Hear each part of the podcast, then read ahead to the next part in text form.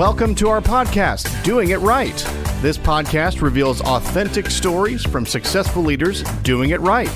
It's about their journey to become a leader, their choices, motivations, and lessons. In essence, how they built successful personal brands. Your host is Valerie Sokolowski, author of 8 leadership books and nationally known as an authority on executive presence and personal branding. Let's get started. Here's Valerie. Well, hello and welcome to our podcast today. I'm Valerie Sokolowski. You know, they say that 2 heads are better than one, and that is really the truth for Craig and Clark Hodges, 2 brothers who are now running a very large investment management firm, the family firm that now has billions of dollars in client assets. These 2 gentlemen you can see on national and local news, places like CNBC, Fox Business News, Bloomberg. Let's take a quick look at a video. So how long does that sort of vapor trail last of the positive feelings from the tax cut? I think it's still being very much underestimated. The market's almost treating it like it's a one-time thing. And really this will go on forever. Mm-hmm. And you have companies like housing and airlines. Until and some other president comes in. Right. You never know. But you know, the difference between paying 38% or 35% and 21% is unbelievable. And that, I think 10 years we'll look back and think this is one of the biggest things that's ever happened to us. It's transformational to our economy. It has already been, with all the companies now saying they will give back to their employees. And there's proof in the pudding with these $1,000, $2,000 checks. That people then ostensibly will put back into the economy? I think it's just starting. Most companies don't know how big it's going to be. And when it starts coming in, that's when I think they will. You'll see even more of this stuff. Craig Hodges of Hodges Capital, the name in small and mid-cap. It's great to see you. Thank you, Liz. Thank you so much. So as CEO, Craig Hodges continues to run the family business with the same strategy as his father, Don Hodges, did when they founded the firm in 1989. And here's what it is. They buy stocks in well-managed companies that have been abandoned, maybe, by investors and analysts. Craig likes to say, we go where others fear to tread. And as the business development director, Clark Hodges applies the same daily principles that his dad taught him from an early age. Things like people are the number one asset, whether it's your employees or your clients. And it's with this belief that Clark has helped build the firm's long-term business relationships. So today, I welcome Craig and Clark to our show to talk about their journeys to success and the good times and the challenging times of running a family-owned business with a rich heritage from their father, Don Hodges, and in such a large firm. So welcome to both of you. Thank you, Valerie. Thank you, Valerie. It's a real pleasure to be on. It's so good to have you and be able to talk about something that I think all of us can relate to, whether we have inherited a business or we're just starting a business. Business is business. And I would just like to first start with, Craig, what was it like growing up in the Hodges household? What did you learn from your dad? Well, first of all, it was a lot of fun because he was a jokester. Oh. And he always had us laughing. And my mom was kind of the disciplinarian, and he was the... You know, he was kind of the, I guess, good cop, if you will. But growing up in the investment business, we heard about investments, and at a very young age, he would buy us 2 and 3 shares of stocks that we could relate to. I remember him buying us a couple shares of McDonald's or Dr. Pepper when it was in the early 70s when it became more prevalent. And that really, at an early age, kind of started us thinking about, you know, these are businesses and we can actually own part of these businesses. And so I think growing up in that type of an environment, it pretty much led us to kind of where we are now, and it's kind of been our lifelong passion, if you will. Isn't that interesting? So did you get those stocks when they first started? Yeah. In fact, I think in late mid-'60s, he bought us just like 2 shares of McDonald's. And I remember that in 1971, we took a Holy Land trip with Dr. Criswell, the First Baptist Church here in Dallas, and the proceeds from those shares, we paid. He paid for our vacation on that. So and it was just tiny amounts of money. So yeah, those were the early days of McDonald's. If we could have all had that luck, right? We could all go back, right? I got a call from someone or a relative early on, and the call said, "Valerie, there's this little coffee business that's kiosks in Seattle, Washington," and the man lived in Seattle. He said, "It's really an interesting concept," and I thought, coffee in kiosks on the street? I don't think so. Oh my gosh. Darn. Like a mulligan. Really? Yeah, do over. I would ask you, Clark, as the younger brother, what's it like running the firm with your older brother? It's really good now. There were some years in there when we butted heads, but that's what brothers do. Right. And we were very competitive growing up. But along the way, Craig really showed leadership in running the firm, and I really never had an interest in trying to manage every aspect of the business. I just wanted to get out and tell the story. And so years ago, it became evident that he had a talent and I had a talent, and we could both use those and try to grow the firm, and that's how it happened. So tell us more about the differences in you two when you were growing up and now that you're running the firm. You're very different personalities. Well, from my standpoint, I got the good job. What's that? I get to go out and tell the story. I travel. I meet financial advisors. I talk about how we manage money in our mutual funds. And I get to meet people and establishing relationships with people all over the country. It's a really great, fun job. And to be able to sit there and talk about it with the thought that this is our family business. And when I'm talking about Hodges Capital, they know I'm a Hodges. And it really is a great job to have. It's fun. And I like to be out and about, where I think Craig, he is more tied to the desk to look at companies and balance sheets and talk to management teams. And he goes out and interacts with management teams and decides whether they're good management teams or not. And it's just really a different kind of job, but I really do think I got the good job. Well, Dad, I think, realized our talents early on and kind of set us up in those areas. Yeah. And I think he was also insightful enough to know that we probably shouldn't be doing the same thing, because you can step on each other's toes and that sort of thing. So it's worked out great. And back at him, I couldn't do his job. I would not be that effective at it. And Clark's great at meeting people. He's great at remembering names, and he's very personable. And that's been a real benefit for our firm. Great at remembering names. Are you great at remembering names? Is. I guess. Are you? I tell you, his craziest talent. He recognizes celebrities that no one else can recognize. Everywhere he goes, he recognizes celebrities. Am I lying? I mean, it is uncanny how. And these aren't like these aren't A-listers.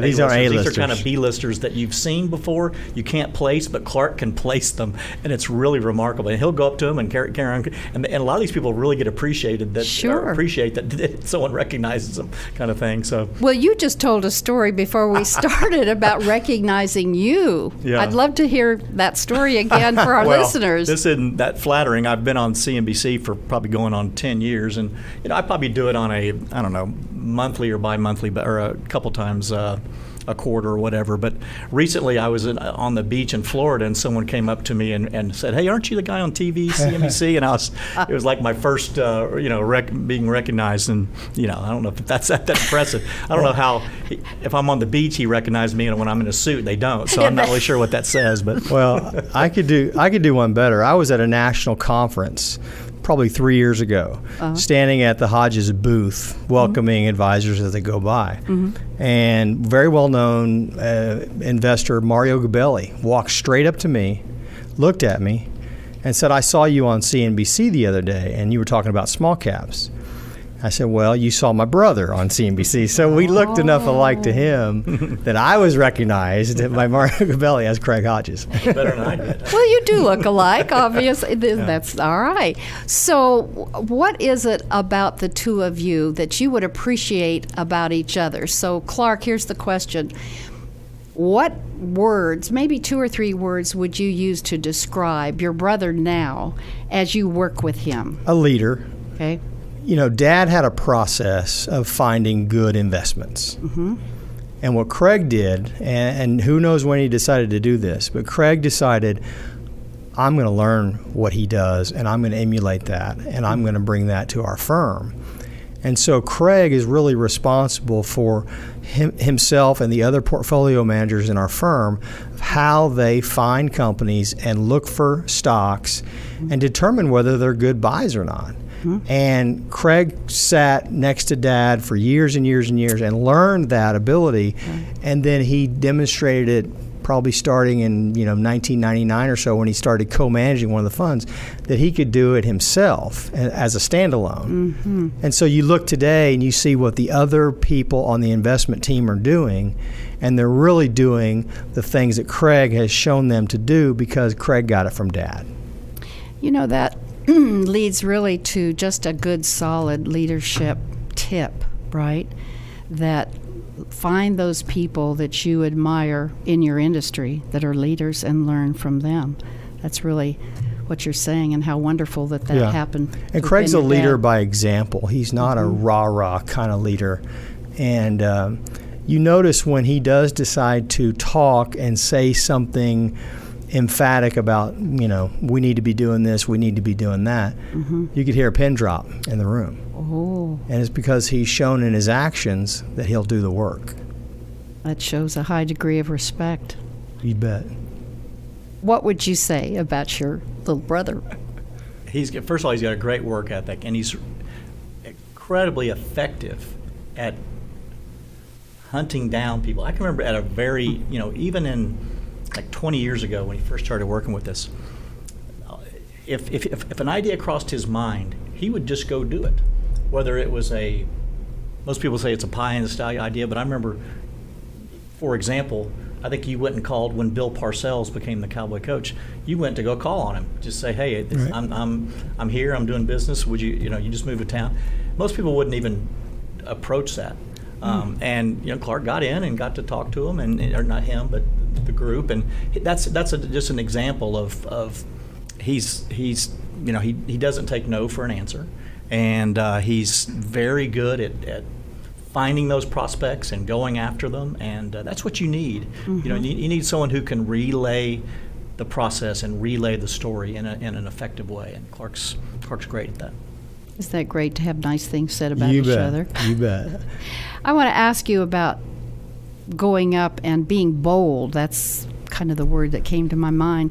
I mean, this man had just come to town, you said, right, with the Cowboys.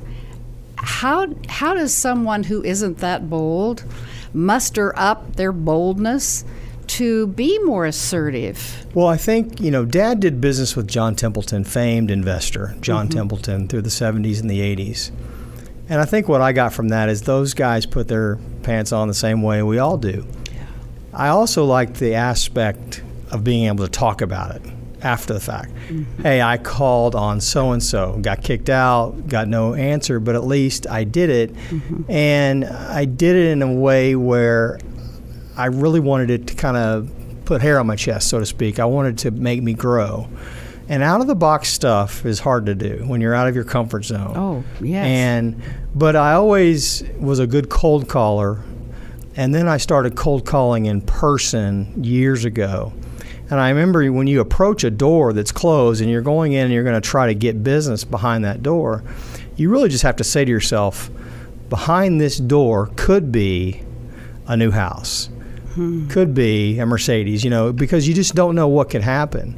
And I'm still amazed that today what one phone call or one meeting can turn into down the road as far as leading to sales. It's really amazing. That's really a good tip for so many of us. I find that in coaching clients who are trying to get more executive presence and build their business, that there is that hesitancy if it's someone that's a big name or has a big title, and so I like what you said about everyone puts their pants on one leg at a time, and really they're no different than us. And if they push you away, you just go to another door. And you got a good story to tell. And Clark said something else I think that's important. He talked about your comfort zone. And I think that that's something Dad used to teach us. we all want to get to where we're comfortable in what we're doing on a daily basis. Sure. But you don't grow when you're comfortable. And we try to every day do something that stretches us, something that we may or may not be ready for, but it makes you grow. And I think, you know, getting out of your comfort zone and stretching yourself is very, very important for growth. And I think, you know, we don't do it every day, but I think if you go a week without stretching yourself, you've wasted a week. I like that. I like that. Well, then, in the business, when you have those issues, or even outside of the business, where you feel like you haven't done what you wanted to do, you've maybe even made a mistake, you know, would either of you be willing to talk about a time when things didn't work out so well and how you recovered? Sure, I can. I'm good at mistakes. Thank you for that. In 30 years of doing this, I couldn't count all the mistakes I've made. But I really believe that the mistakes are how you grow. You learn from your mistakes. I don't ever learn that much from my successes. In fact, the successes almost set you up for a little bit of failure. They kind of pump you up, and maybe things can be somewhat unrealistic. But I think it's almost a spiritual thing that when God closes a door, He's wanting you to go in a different direction. And I think that's what a lot of times what failure is God has another plan. Mm-hmm.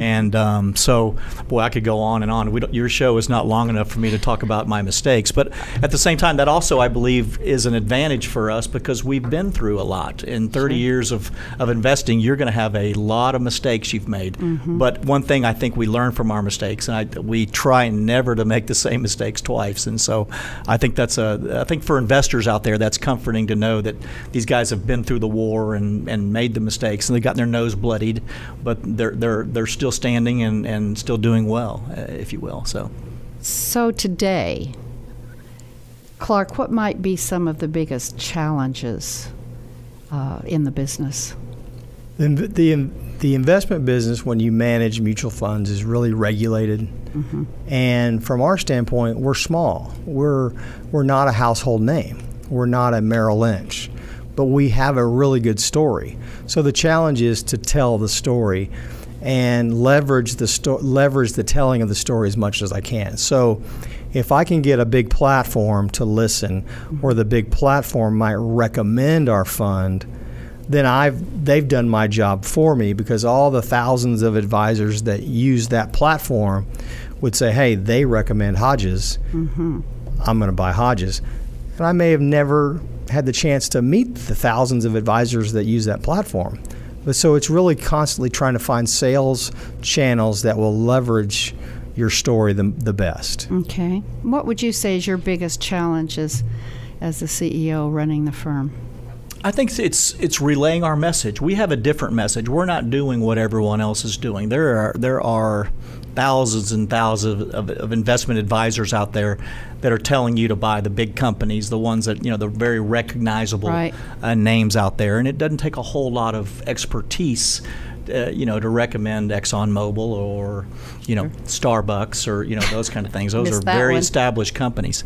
But we're trying to find the inefficiencies in the markets, the things that the average person doesn't see. We have a 6-person research group. We make about 3,000 company touches a year over about 950 companies. So we're getting information and looking in areas that a lot of people aren't. Mm-hmm. And so I think the ability to get people comfortable enough to say, hey, these aren't your household name companies always, but they are great companies with great management teams that have great balance sheets and great business opportunities.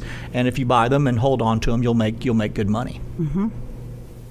So those times when you're, as both of you running the firm, when you're disagreeing on something, how do you handle that? One of you wants to go north, the other one wants to go south. What do you do? You know, when Craig and I disagree, and it's been a while actually, it's been a long time since we've disagreed on anything, but one thing I've learned is that I may have a different opinion, and I'll have the ability to tell him, hey, this is what I think. Mm-hmm. And Craig initially, when I'm telling him exactly that moment, he's probably in his head saying, no, no, no, no. But I do know one thing. Craig will process what I said. He will sleep on it, so to speak. He will give it consideration, and then he'll make the decision. That, to me, is all anyone can ask for in running a business together. If you voice your differences of opinion and that the other person genuinely consider it and think about it and process it. A lot of what our investment style is processing things and observing things. And so that's the one thing I know about Craig, is that when there is something that I disagree on, he will at least process it and think about it. Well, and that, again, goes right to any relationship where there's, let's say, someone in a company and they're trying to bring something to the boss. That doesn't always happen well. What would you say if someone in your firm came to you with an idea and they were just really adamant about it? Yeah. How would you work that through so that the respect stays and you know that you're each hearing each other? First of all, it depends on who's bringing it, and if it's somebody who really knows what they're talking about, you really do need to consider. And I try to set up guys in each department that really know their area. Clark knows the marketing area, and if he comes to me with a marketing idea, I'm going to listen. He knows he's forgotten more. He's the expert. Yeah, he's forgotten more than I know about marketing. If it's something that's more controversial, that I need to bring more input in, and I don't feel like I'm knowledgeable enough, then I'll bring in other people in the firm and get their advice, operations, or research, or some of the maybe we have a board of directors at that as well, and just get as much input, and then make the best decision that you can.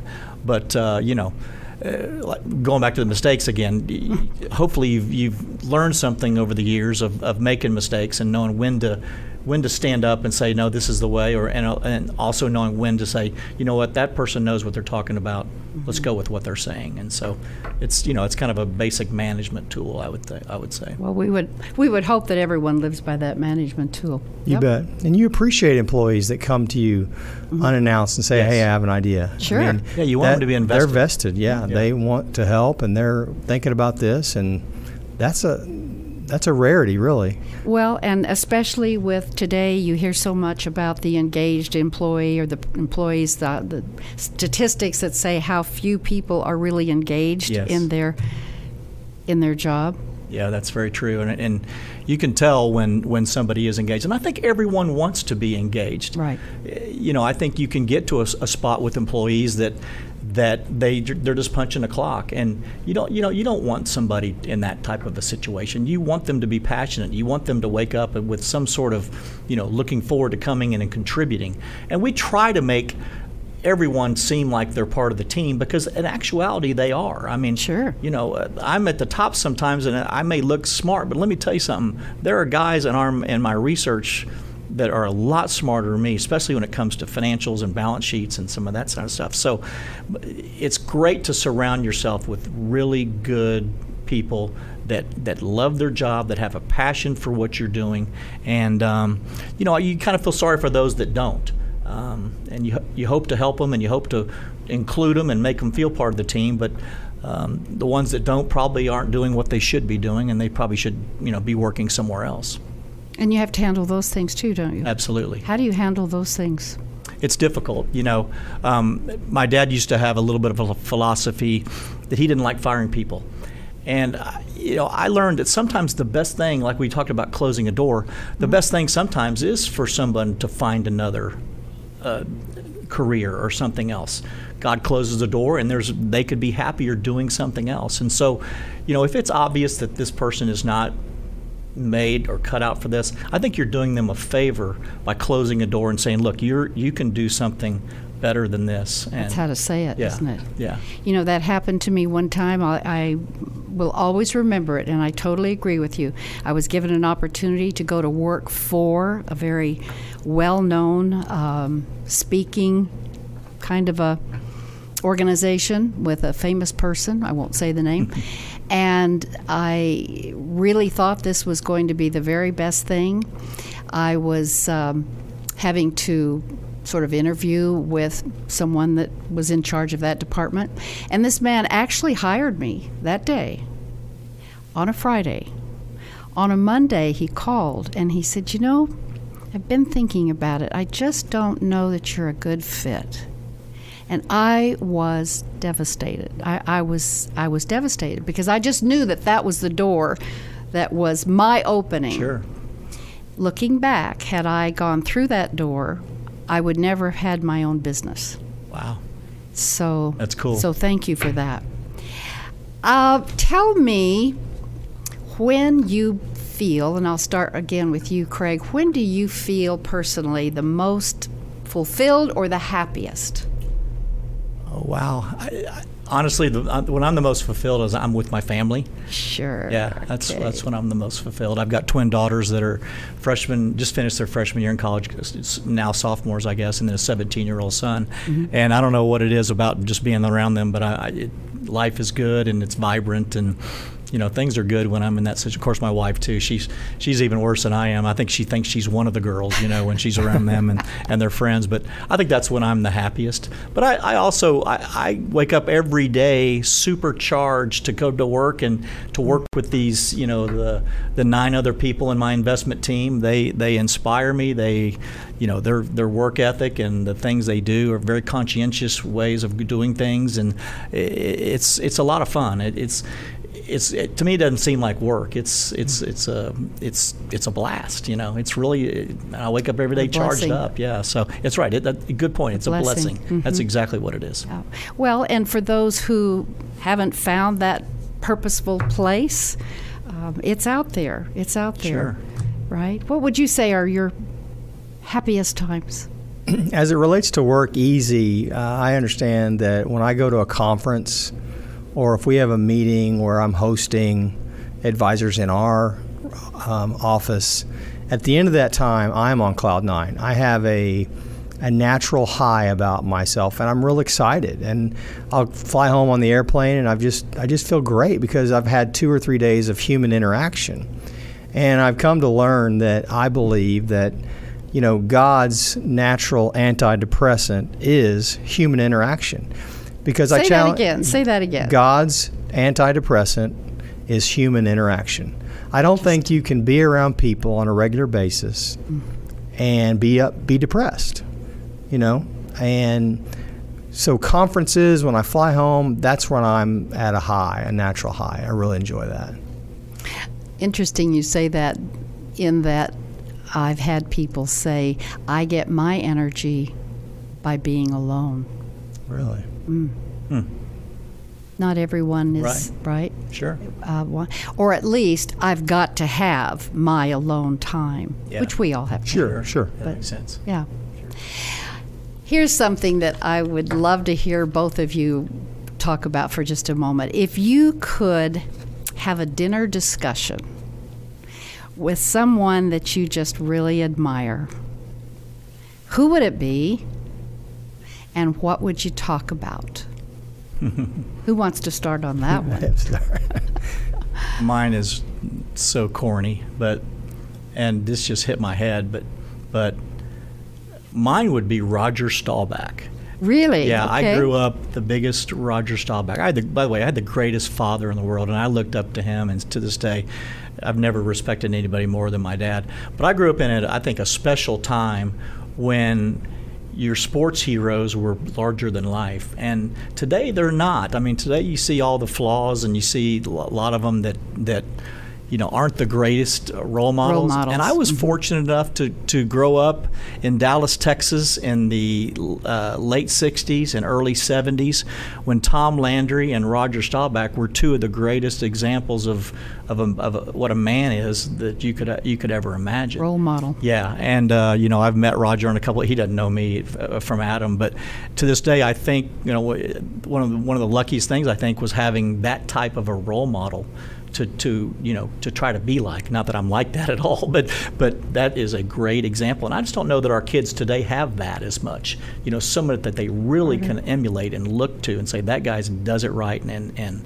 has it figured out. And so I'm blessed in that regard. I had a great father and then a great role model. But I don't know what I'd ask him at dinner. That'd be the hard part. I'd probably clam up and have trouble even, you know, communicating with him. But and he puts his pants on one leg at a Yeah, time, I'm sure he like does. You do. Yep. He might even start the conversation, Craig. He had one of the greatest quotes that was, you know, he was very famous in the early 70s along with Joe Namath. Mm-hmm. And one time he was asked, you know, Joe Namath was this big playboy.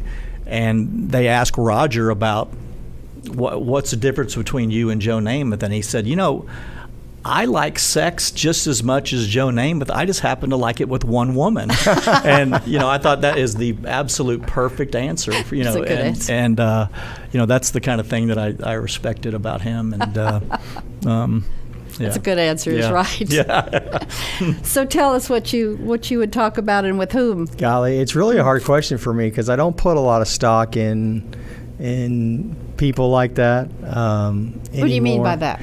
Well, well-known people are human beings, and they've made mistakes. And I think sometimes you put these people on a pedestal. Mm-hmm. Now, I will say that I am kind of a self-help junkie. Are you? And the only name that really comes to mind is Napoleon Hill.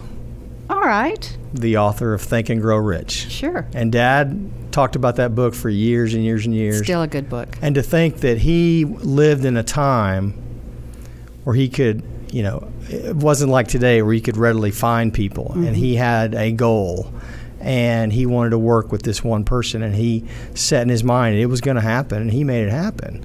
I just think that's amazing. So the mind control and the mind power is interesting to me. Right. And I think that would be someone I would like to ask questions about, mm-hmm. or to. You know, so talking a little bit about positivity and, yes, the mind. What we put in our mind, it's like a computer, right? We're putting things in our brain all the time, and what we put in there sticks. And if it's something we don't want in there, we've got to hit delete really quickly, right? Yeah. Yeah. Last month I write a monthly newsletter called Valerie's Voice, and it's very quick and to the point, and last month's was on positivity. I got so many immediate. Now, people will respond, but I mean that day, emails saying, oh, that was so good, or oh, I so believe that, or oh, I so needed that today, which is, I think, true. We all need some encouragement. We all need some boost in the arm about, gosh, I just, you know, things aren't going great right now, but yeah, put it in your mind that it'll be another day tomorrow. The sun will rise. It'll go down. I've heard the quote, I can't remember who is it, but genius is believing your own thoughts. Oh, and I think like you said, the brain is the most powerful computer there could possibly ever be. Yeah. And I'm sure we've all been in a situation where the brain tells us, you know, you ought to do this, and then it's immediately followed by a skeptic of, no, that's a waste of your time. That's so true. And you almost discount it immediately. But I always believed that you go with that first thought. It's telling you something for a reason, and you ought to listen to that very first instinct, and don't be the skeptic that comes, oh, that'll never work. Because I think that the brain is telling you something, and we ought to listen to it and believe our own thoughts, if you will. I like that a lot. I'm a really visual person, and as you were talking, I was thinking almost of two little characters, one on each, right? The devil and the angel, right? Well, yeah, or whatever you want to call it, but knocking off the one that's the second thought, or analytical, or that won't work, why, and what about, you know? Right. So that's really good. One of the things I asked each of you to do was to leave us with some, what I call teachable points of view. And what I mean by that is things you've learned from your experiences that if you could teach, if you could share with other people so that they get rich experience from someone that's been there, done it, doing it right, if you will, pay attention to. So who wants to start on that? I'll go first. Okay. You know, stick your neck out was something Dad would say, and take a chance. Have a little gumption about yourself to take a risk. And risk is not a bad term. A lot of people today think it is.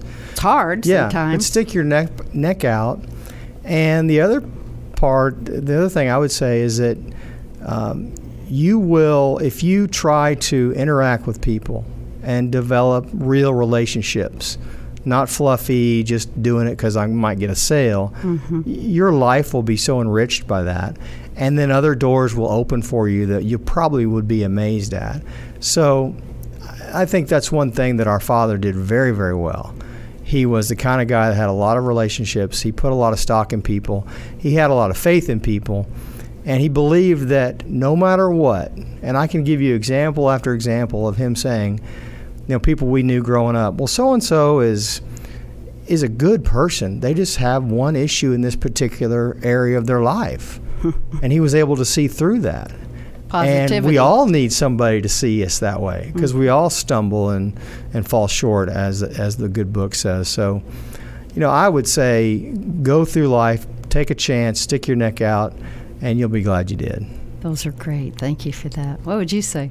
Well, the first lesson I always tell people, the thing that I've learned, and this is a financial thing that I've learned, is leverage and debt are killers. Ooh. And always be careful about how much money you borrow.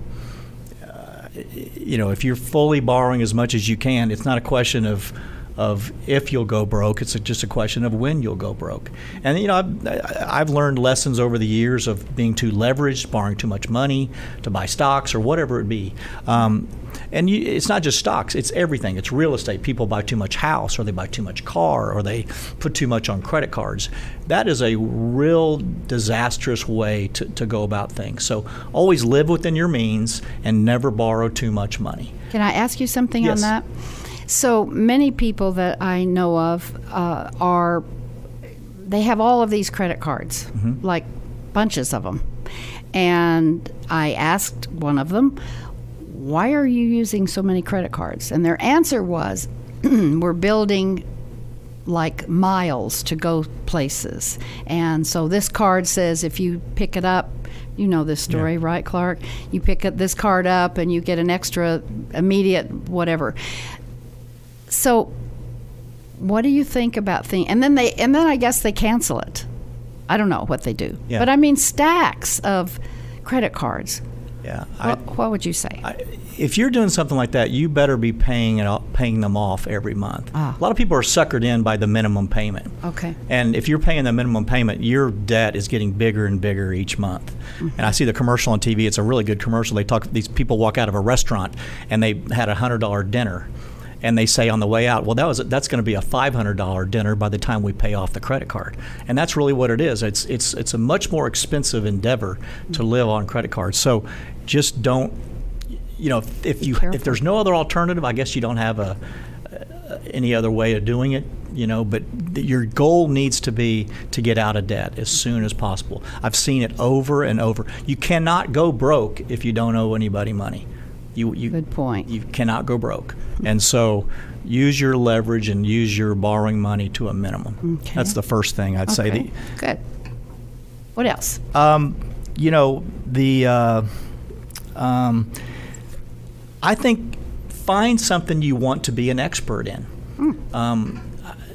I heard one time that you can become an expert in something by studying it for 10,000 hours, which I guess is, 6 years or something like that. Well, think about that. You can become an expert in something in 6 years. That's not that much. Pretty good. You know, and pick what you want to become an expert. But I think if you're young and you're wanting to get into a career, figure out what you want and become an expert. Spend your time. You know, they say, you know, how does an art critic become an art critic? He looks at art. He looks at a lot of art. That's how you become that, right? And same, whatever your endeavor would be, become an expert. I think that'd be the second thing. And then the third thing is that what we talked about, get out of your comfort zone. Stretch yourself. That's something I don't always do, but it's something I'm trying to be more and more aware of, that's how you grow. Even at age, I'll be 55 here in about a month and a half, but I continue to want to grow and I continue to want to stretch myself. I believe we're in the second inning of our business, and the best times are ahead of us. So I love those teachable points of view. In every session I tell the audience, which I will today, that if they want a copy of their teachable points of view, that they can have it, because it comes from wisdom. And we need to listen to people who have been there, done it, and doing it right. So I think that's great. What a great opportunity to have with you two. I really appreciate the fact that you were just so candid. you know, about your business for one thing and yourselves for the other. And we've learned a lot about what it's like to run a family business. I'm sure there are listeners out there that are in that space, and entrepreneurs, and just leadership, period. So I want to thank you so much. You brought, and I ask you to, your dad's book on quotes. I have that book. Thank you so much for giving it to me. And so let me hold it up. And it's called Horse Sense Street Smarts. So it's I love the quotes. They're just, don't we all like quotes? Just quote, quote, quote. Look how many we said today. Full of quotes. Right. So tell us how this came about. I mean, how did he have time to write a book on quotes? Well, what I remember growing up is we would be in the house, and, you know, a lot of visual in my mind is dad reading on the couch or reading in bed. And he claimed that if he read something that he thought was true, mm-hmm. he saved it. So this is probably 45 years of reading something, saying, well, that's true. It doesn't have to be funny. Doesn't have to be catchy. He just said it's true. So he'd save it. He would occasionally call us into the room, hey, I want to read y'all something. Of course, we were kids. We probably didn't want to hear it, right? But he literally saved all those clippings. Hmm. And then when we were having a kind of surprise celebration for Dad on being in the business for 50 years, we grabbed that file and digitized it and made kind of a paperback version of all these quotes. Mm-hmm. And he liked it so much, he said, I'm going to make it a real book. And so he got some help, had an artist do the rendering, and you know, he's from West Texas, so the whole theme of Horse Sense Street Smarts makes a lot of sense. And there'll be names in here that you don't know who in the world they are, because they might be people from the Panhandle of Texas, they might be people that he worked with when he worked in New York, you know. But you also will see a lot of the well-known, you know, Ronald Reagan, Warren Buffett, those kinds of things, because it was in his industry. Isn't that great? It's great. It's a great read. And you can read a little bit at a time. That's what's great. You can read 4 or 5 quotes at a time and really get something out of it. See, that I think we all can have value in quote books. And yeah. And now that you know the background of this man's quote books, it makes it even richer. So I'm going to suggest to the audience that if they want a copy of the book, that they email me, Valerie@valerieandcompany.com, or send a message to me on LinkedIn, and I'll get that information to you, and then you can take it from there. Will that work? Yep. Okay. Great. And I'll also mention that you can get my book, Do It Right. That's where this came from, Doing It Right, and it's on Amazon.com. So until next time, I hope that you'll join us for more candid conversations with other leaders who will share their teachable points of view.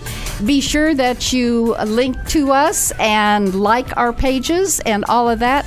And in the meantime, just stay authentic as you continue to build your executive presence and personal brand.